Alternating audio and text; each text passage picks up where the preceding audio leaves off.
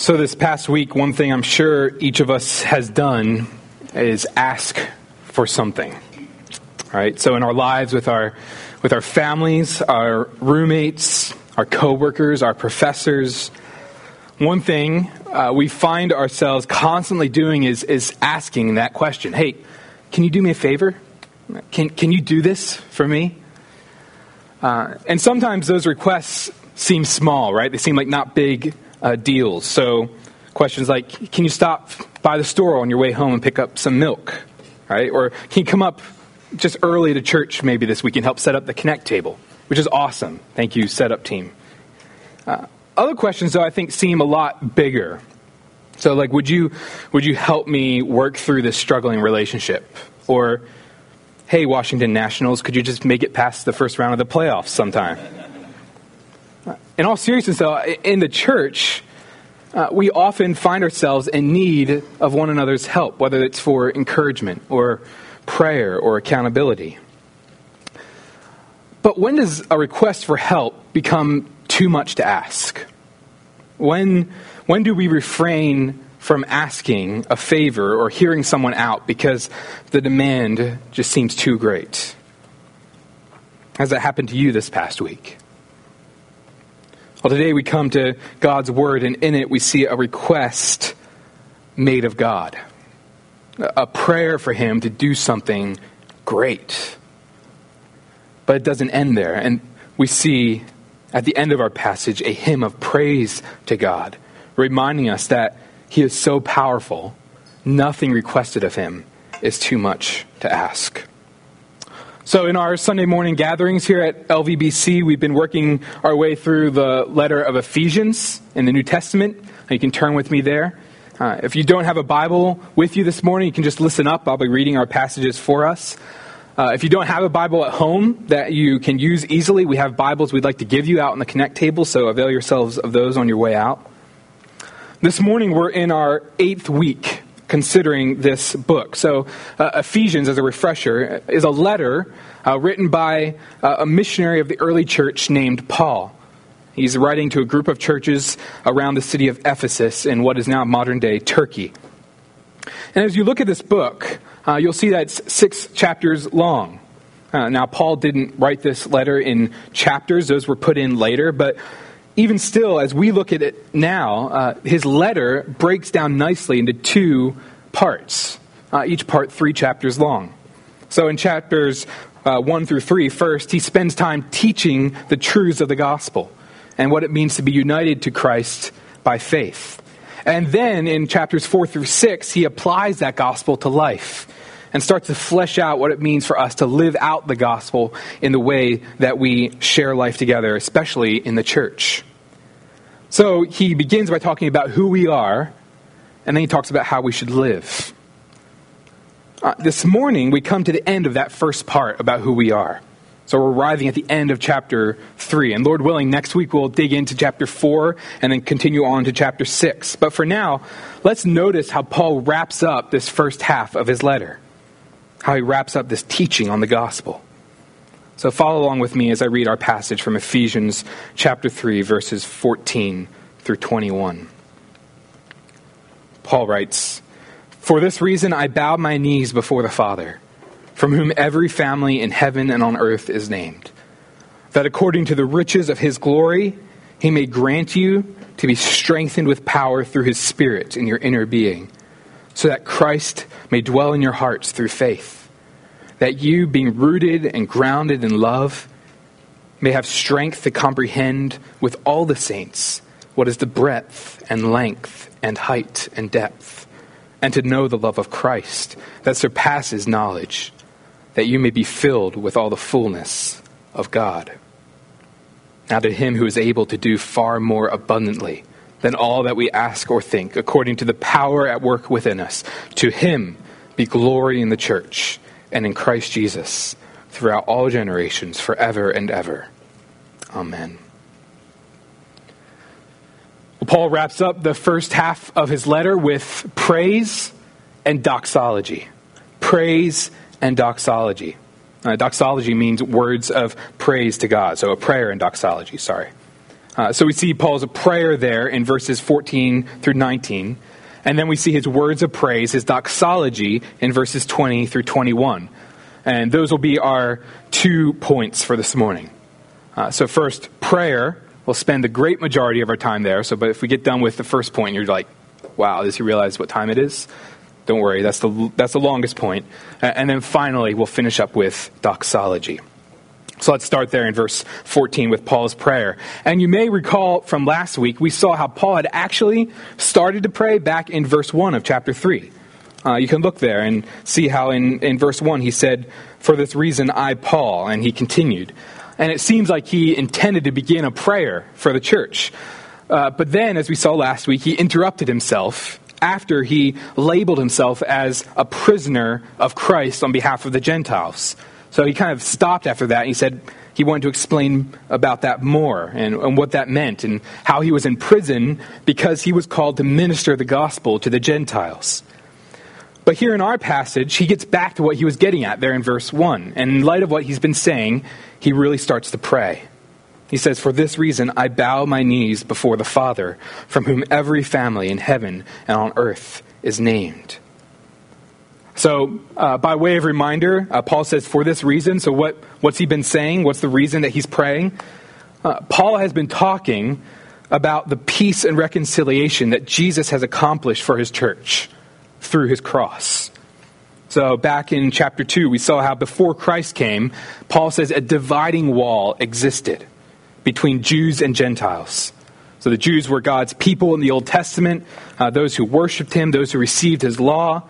Uh, but the Gentiles were far off from God's people and far off from God himself. They were separated from God's promises, Paul says. But the news that Paul has been rejoicing in since he wrote that is that Jesus has come. And when he died, he took the punishment that both Jews and Gentiles deserved for sin.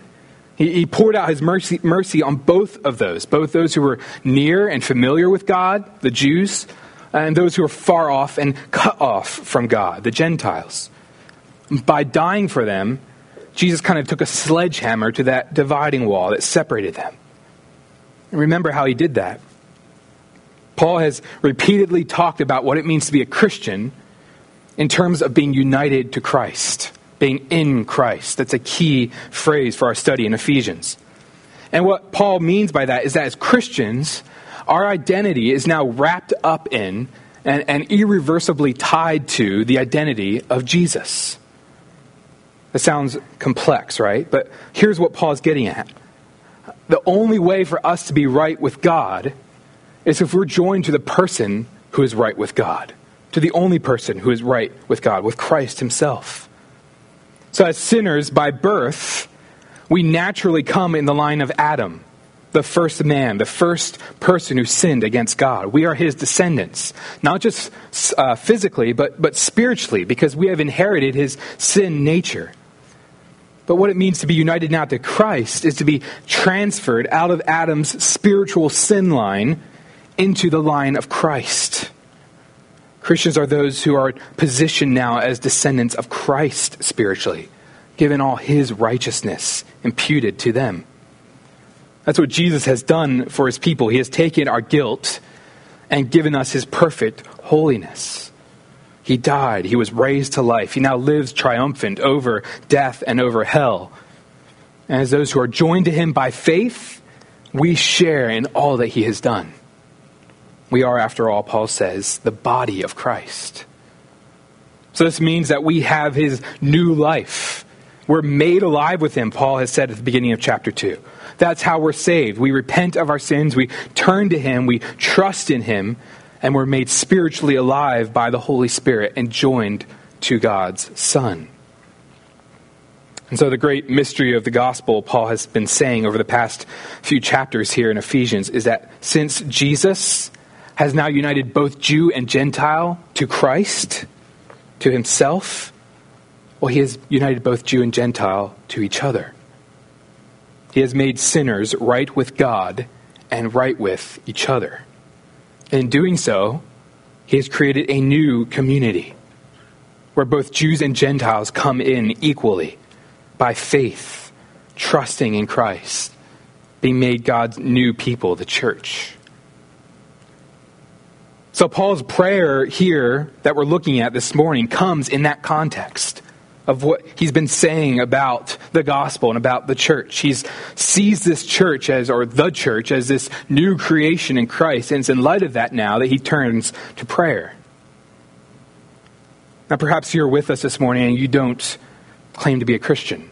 You don't understand yourself to be a Christian. At the very least, this gospel that Paul's been describing, that we've just kind of did a flyover of, uh, the news that we're all sinners deserving of God's judgment, but Christ has come to bear the penalty in our place and die for us and give us new life, that doesn't sound like something you trust in on a regular basis. Well, friend, we're so grateful that you're here. So you could be many other places this morning, but you've chosen to be here, and, and we thank you for that. And to be fair, we just want to be really clear with you. Uh, this news of this new community in Christ is the news we rejoice in and celebrate on Sundays. This is the only reason we have to join together as a church and not go tailgate at the football game. This is why we spend Sunday mornings like this.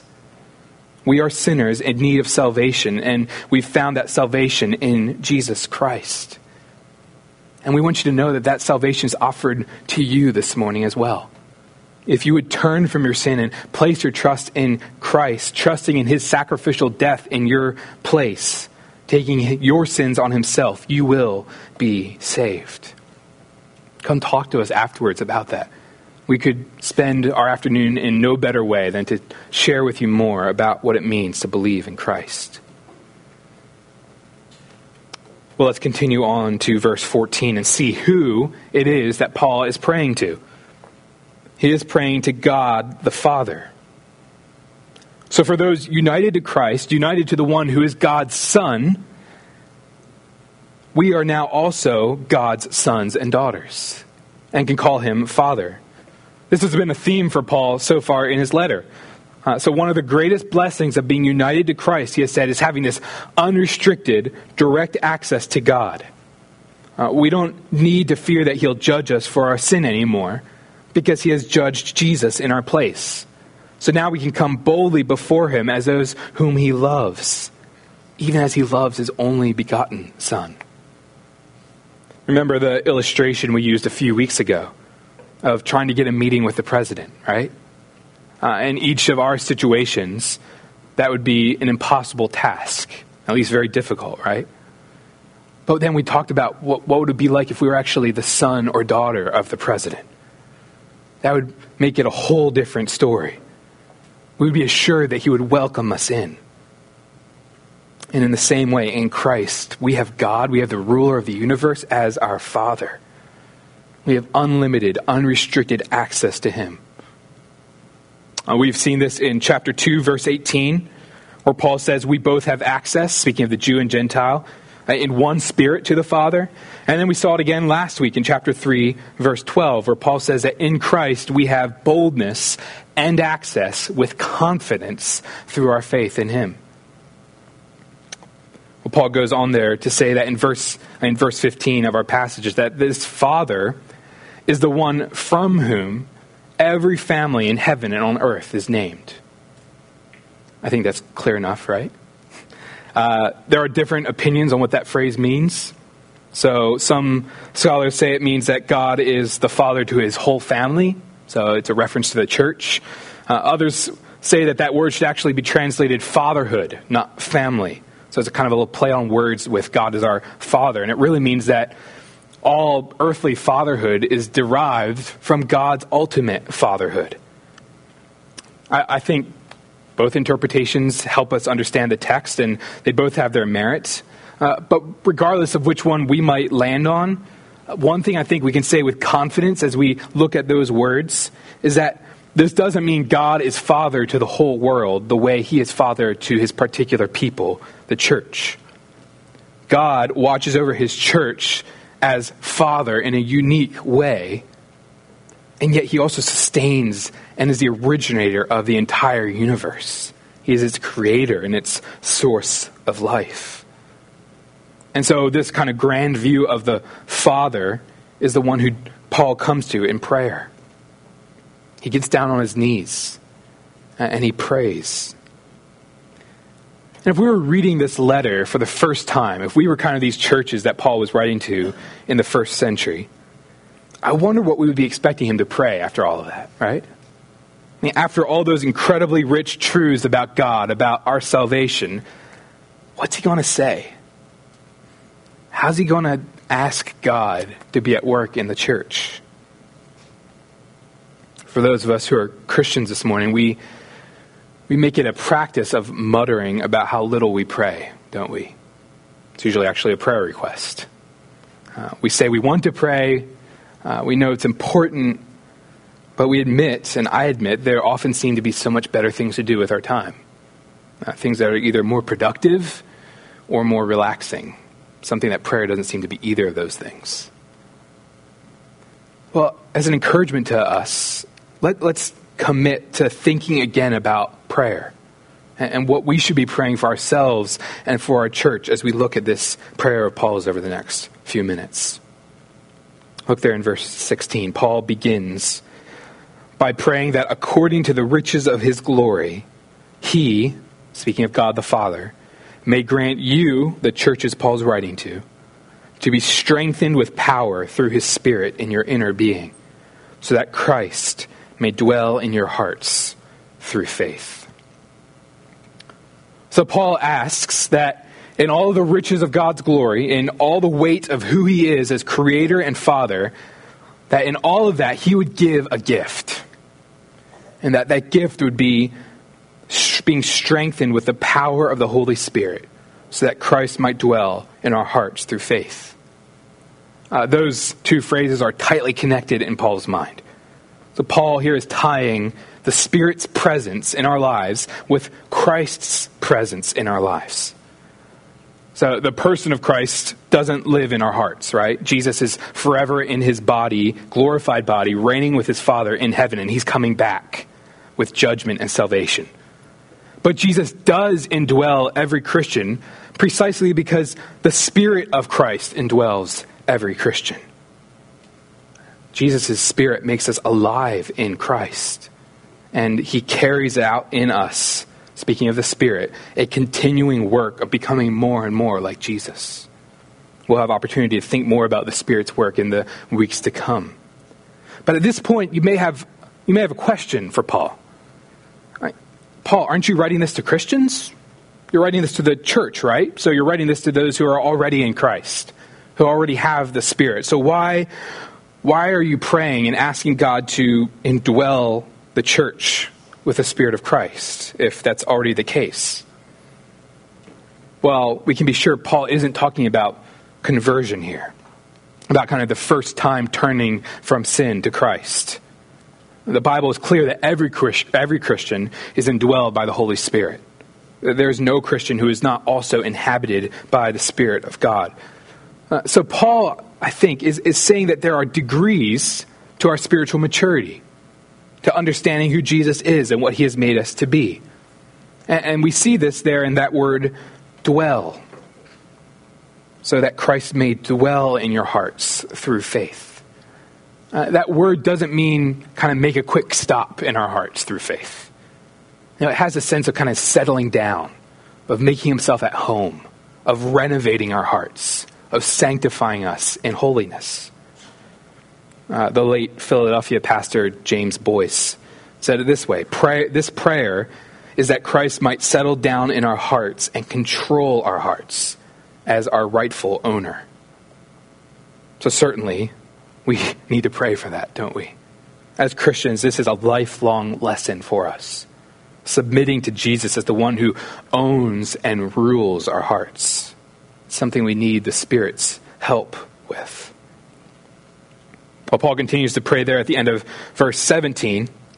As the church is strengthened with the power of the Spirit and is indwelled by Christ, Paul prays that you, being rooted and grounded in love, may have strength to comprehend with all the saints what is the breadth and length and height and depth, and to know the love of Christ that surpasses knowledge that you may be filled with all the fullness of God. So, Paul prays that this new community of the people of God that has been created through the cross, this church, might be rooted and grounded in love. Uh, so the first word there kind of brings to mind a plant, right? Or a tree. Something that has its roots down deep in love. And then that second word brings to mind a building. So something that is grounded, that has a foundation in love. So Paul's thinking about all that we've seen about the love of Christ in Ephesians so far, and he's thinking about how that love is now shown to one another in the church. And he's praying that the churches he's writing to would be rooted and grounded in that love. And then, in light of all that, Paul prays that the churches he's writing to, and we can take this prayer for our church today as well, that we would have strength together with all the saints to be able to comprehend, to wrap our minds around what is the breadth and length and height and depth of Christ's love. Think back with me to what Paul has already said about this love of Christ and what it has meant for the recipients of this letter so far. So, thus far, Paul has said that in Christ we have every blessing in the heavenly places. We have been adopted as God's children, calling him our Father. We have been redeemed, delivered from the condemnation we rightfully deserve for sin. We've been sealed for an inheritance by the Holy Spirit. In Christ, we have been made alive. We've been called out of spiritual death and regenerated by the Spirit. In Christ, we have been seated in the heavenly places, reigning as victors over our enemies of sin and death and the devil. Uh, we have been saved by grace, not because of anything we have done, but because God has set his love on us. We've been brought near to God through Christ's cross. We're no longer far off and separated. We are now members of the new community created by the gospel, the new people of God, the, the church, the body of Christ. And so Paul looks at all of this, and like he prayed at the end of chapter 1, he wants the church to know these truths, to know the love of Christ, to actually grasp it, to realize more and more by the power of the Spirit what the love of Christ means for the church and, we get a sense of the grandness of God's plan and Christ's love that surpasses knowledge as we see those dimensional terms that Paul uses in verse 18, right? Paul prays that we would know the breadth and length and height and depth. He's praying that we would know the full dimensions of Christ's love. I wonder, have you ever been in a place where you just felt so overwhelmed by the sheer expanse of everything around you.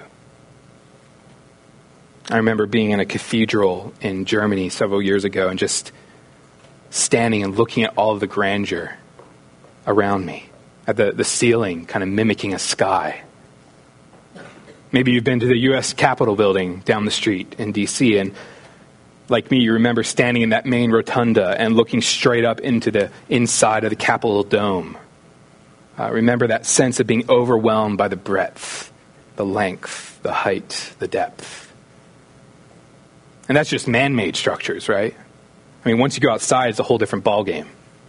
So this past week, my family and I took uh, a few short hikes, at least that's what we called them, uh, out to Ravens Rock there at Bear's Den in, on the Blue Ridge. I'm sure many of you have been there. And when you're there and the visibility is good, uh, you can see for miles and miles, right? You can see Route 7 heading out west. You can see the Shenandoah snake its way through the mountains. And, and then you catch yourself looking up. And then everything there that you've seen on Earth just looks small. And you kind of get dizzy thinking about how little you are. I come away kind of sometimes a little shaken, a little like, am I going to fall off the earth? Like, what, what's up there? How small we really are. Paul uses dimensional terms here to communicate how expansive the love of Christ truly is. John Stott reflects on this verse and he writes, The love of Christ is broad enough to encompass all mankind, especially Jews and Gentiles, the theme of these chapters. It's long enough to last for eternity, deep enough to reach the most degraded sinner, and high enough to exalt him to heaven. One of the ways hymn writers throughout the history of the church have tried to express the love of Christ is by looking at the ocean. Kind of one of the most powerful things we can look at, something that man cannot harness. Uh, we'll end our service today by, by singing a new version of that old hymn, Oh, the Deep, Deep Love of Jesus. And just listen to the words that the hymn writer uses. Oh, the deep, deep love of Jesus. Vast, unmeasured, boundless, free, rolling as a mighty ocean in its fullness over me. Underneath me, all around me is the current of your love leading onward, leading homeward to your glorious rest above. I think those words and that imagery helps us in just a small way comprehend how small we are and how great the love of Christ is. It's vast.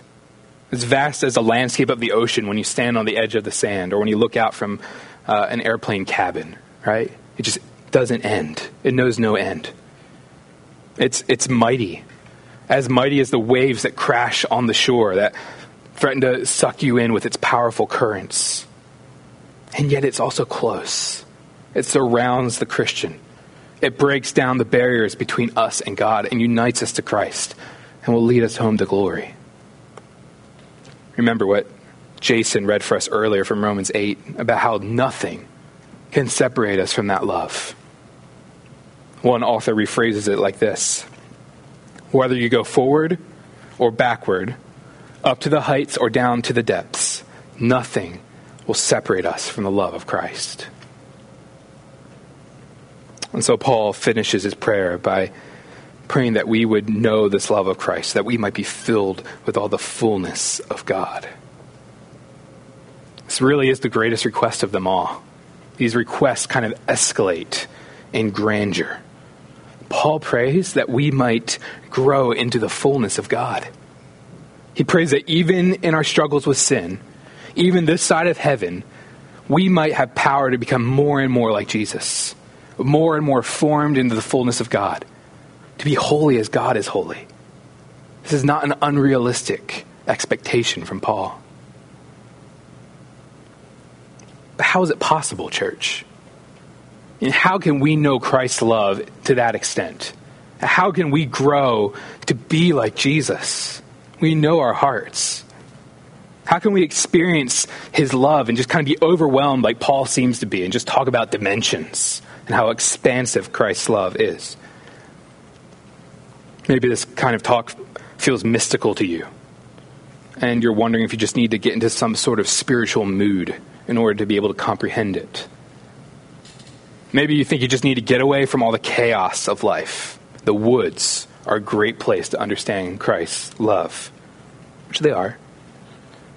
Or maybe maybe they just feel completely foreign to you. So relishing the love of Christ and being overwhelmed by it like Paul in this passage seems like something you've actually never really experienced. And you're wondering if you've missed something.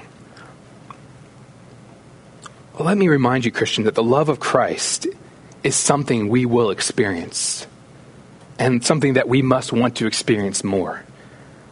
But it's not merely just a good feeling we have. I think we must remember, especially in this text, that experiencing the love of Christ will always be connected to knowing Christ, to knowing the love of Christ.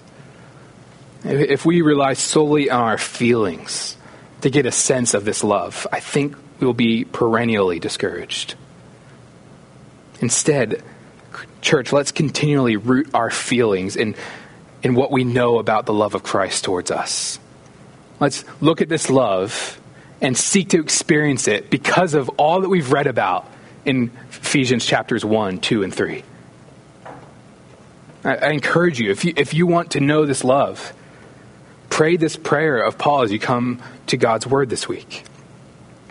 As you pick up the Bible, pray, Lord, I, I come now in need of your grace. I've struggled with sin. I've loved other things more than you. But I know that I'm in Christ. And as your child, I ask you to reveal Christ to me through your word by your Spirit. Show me clearly how great his love is. Help me to comprehend the breadth and length and height and depth and to know the love of Christ that surpasses knowledge. as you pray that, you're going to be praying something that God is all too pleased to answer.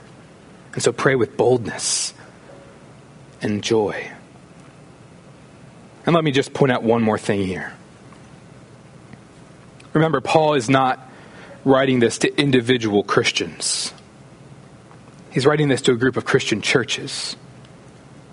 So, last week we looked at chapter 3, verse 10, and we saw that God's plan is to make his manifold wisdom known through the church. And then down in verse 21, we'll see that Paul desires that God be glorified in the church. And then look with me there at verse 18. Notice that Paul prays that we would be able to comprehend with all the saints the love of Christ. And so, Christian, your pursuit of the knowledge of the love of Christ will be severely hampered, if not impossible, if you cut yourself off from his body, from the church. Now, I know I'm preaching to the choir here, right? You're in church. Uh, some of you have come early to set up church. Uh, you're coming to the new to the members meeting tonight if you're part of the core group. But lest we forget and kind of just fall into the routine of typical church life, let's just remember the reason we gather here. It's not merely to be another nonprofit religious organization in the area that can provide church services. It's not merely so that kids will get good moral teaching and be set up for life. It's not to be a way for folks to feel that kind of spiritual need and then leave feeling better about themselves. No, we are a church family. And our ultimate goal is to seek the love of Christ and exalt Him in our life together. Jesus is the goal of our church. And as members of this church, we have a responsibility to one another to help each other grow in knowing Him. It's a group effort. So, by attending on Sunday mornings, by singing, by praying, by making relationships, by listening to the sermon, we are serving each other. We're helping one another grow and understand the love of Christ. This is something we do with all the saints. Paul's prayer here should remind us to pray this for our church. Pray that we would have strength to comprehend the love of Christ with all the saints. Well, that's our first point this morning. That was the longest point. Let's continue on and briefly look at Paul's doxology, at those final two verses. Paul's words of praise to God. Look there in verse 20. Paul praises God and says, Now to him who's able to do far more abundantly than all that we ask or think, according to the power at work within us. To him be glory in the church and in Christ Jesus throughout all generations, forever and ever. Amen. So, Paul has just prayed a big prayer, right? He has asked God to give us power to be able to understand the love of Christ that surpasses knowledge. Big prayer. Now he turns and he praises God for God's ability. You see what he's doing? After praying a big prayer, Paul reminds us that we have a big God. He says that God is able, but there's more.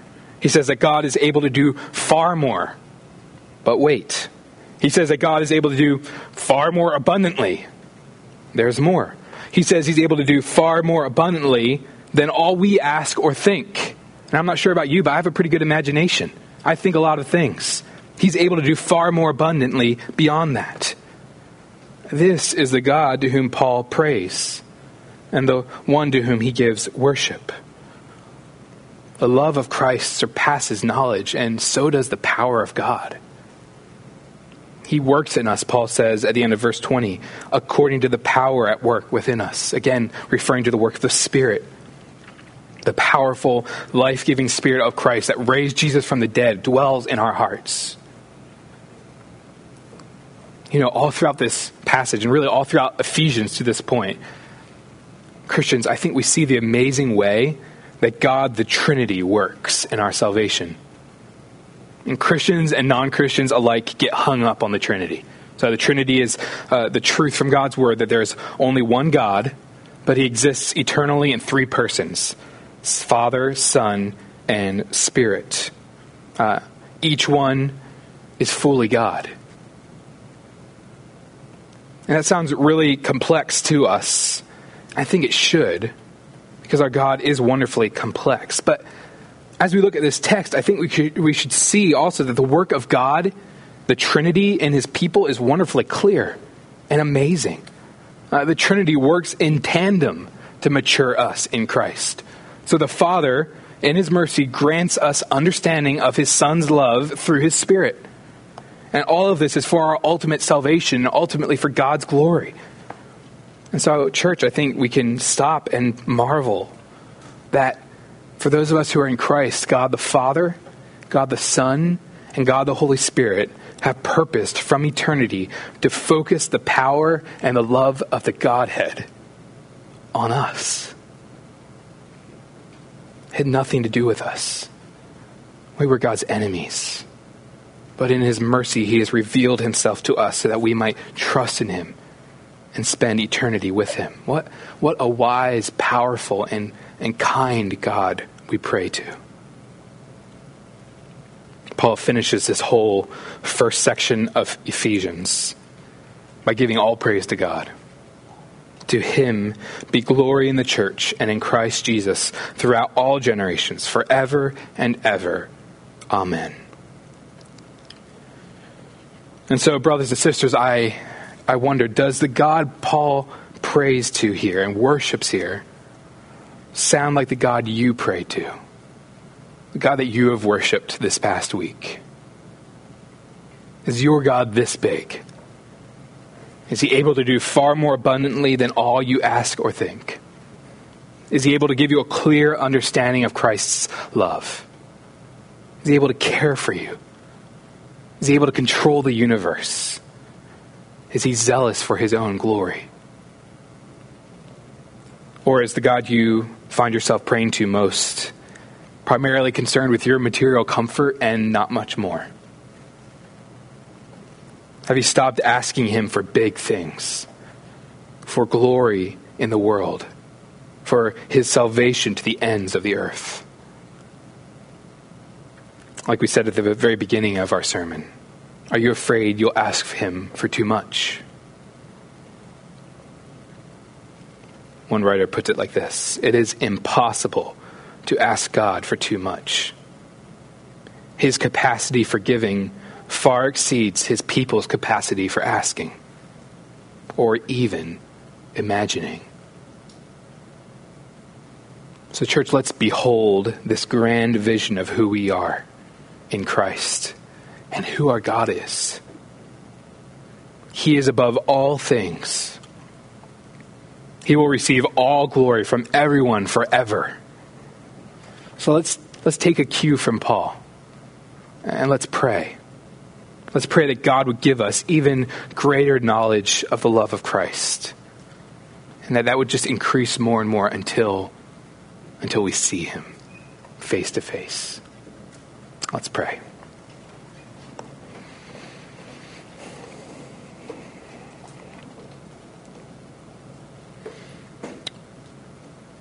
Lord, we ask that you would strengthen Loudon Valley Baptist Church. Strengthen us with power through your Spirit so that Christ may rule in our hearts. And we ask that you would root us and ground us in love for one another. Love that looks like Christ's love. We ask that you would give us the ability to comprehend with all the saints the great dimensions of our Savior's love. Father, fill us up with all your fullness and help us, we pray. You can do far more abundantly than all that we ask or think. And so do that. Be at work in us. Do great things, not for our glory, but for your glory. We pray these things in Jesus' name. Amen.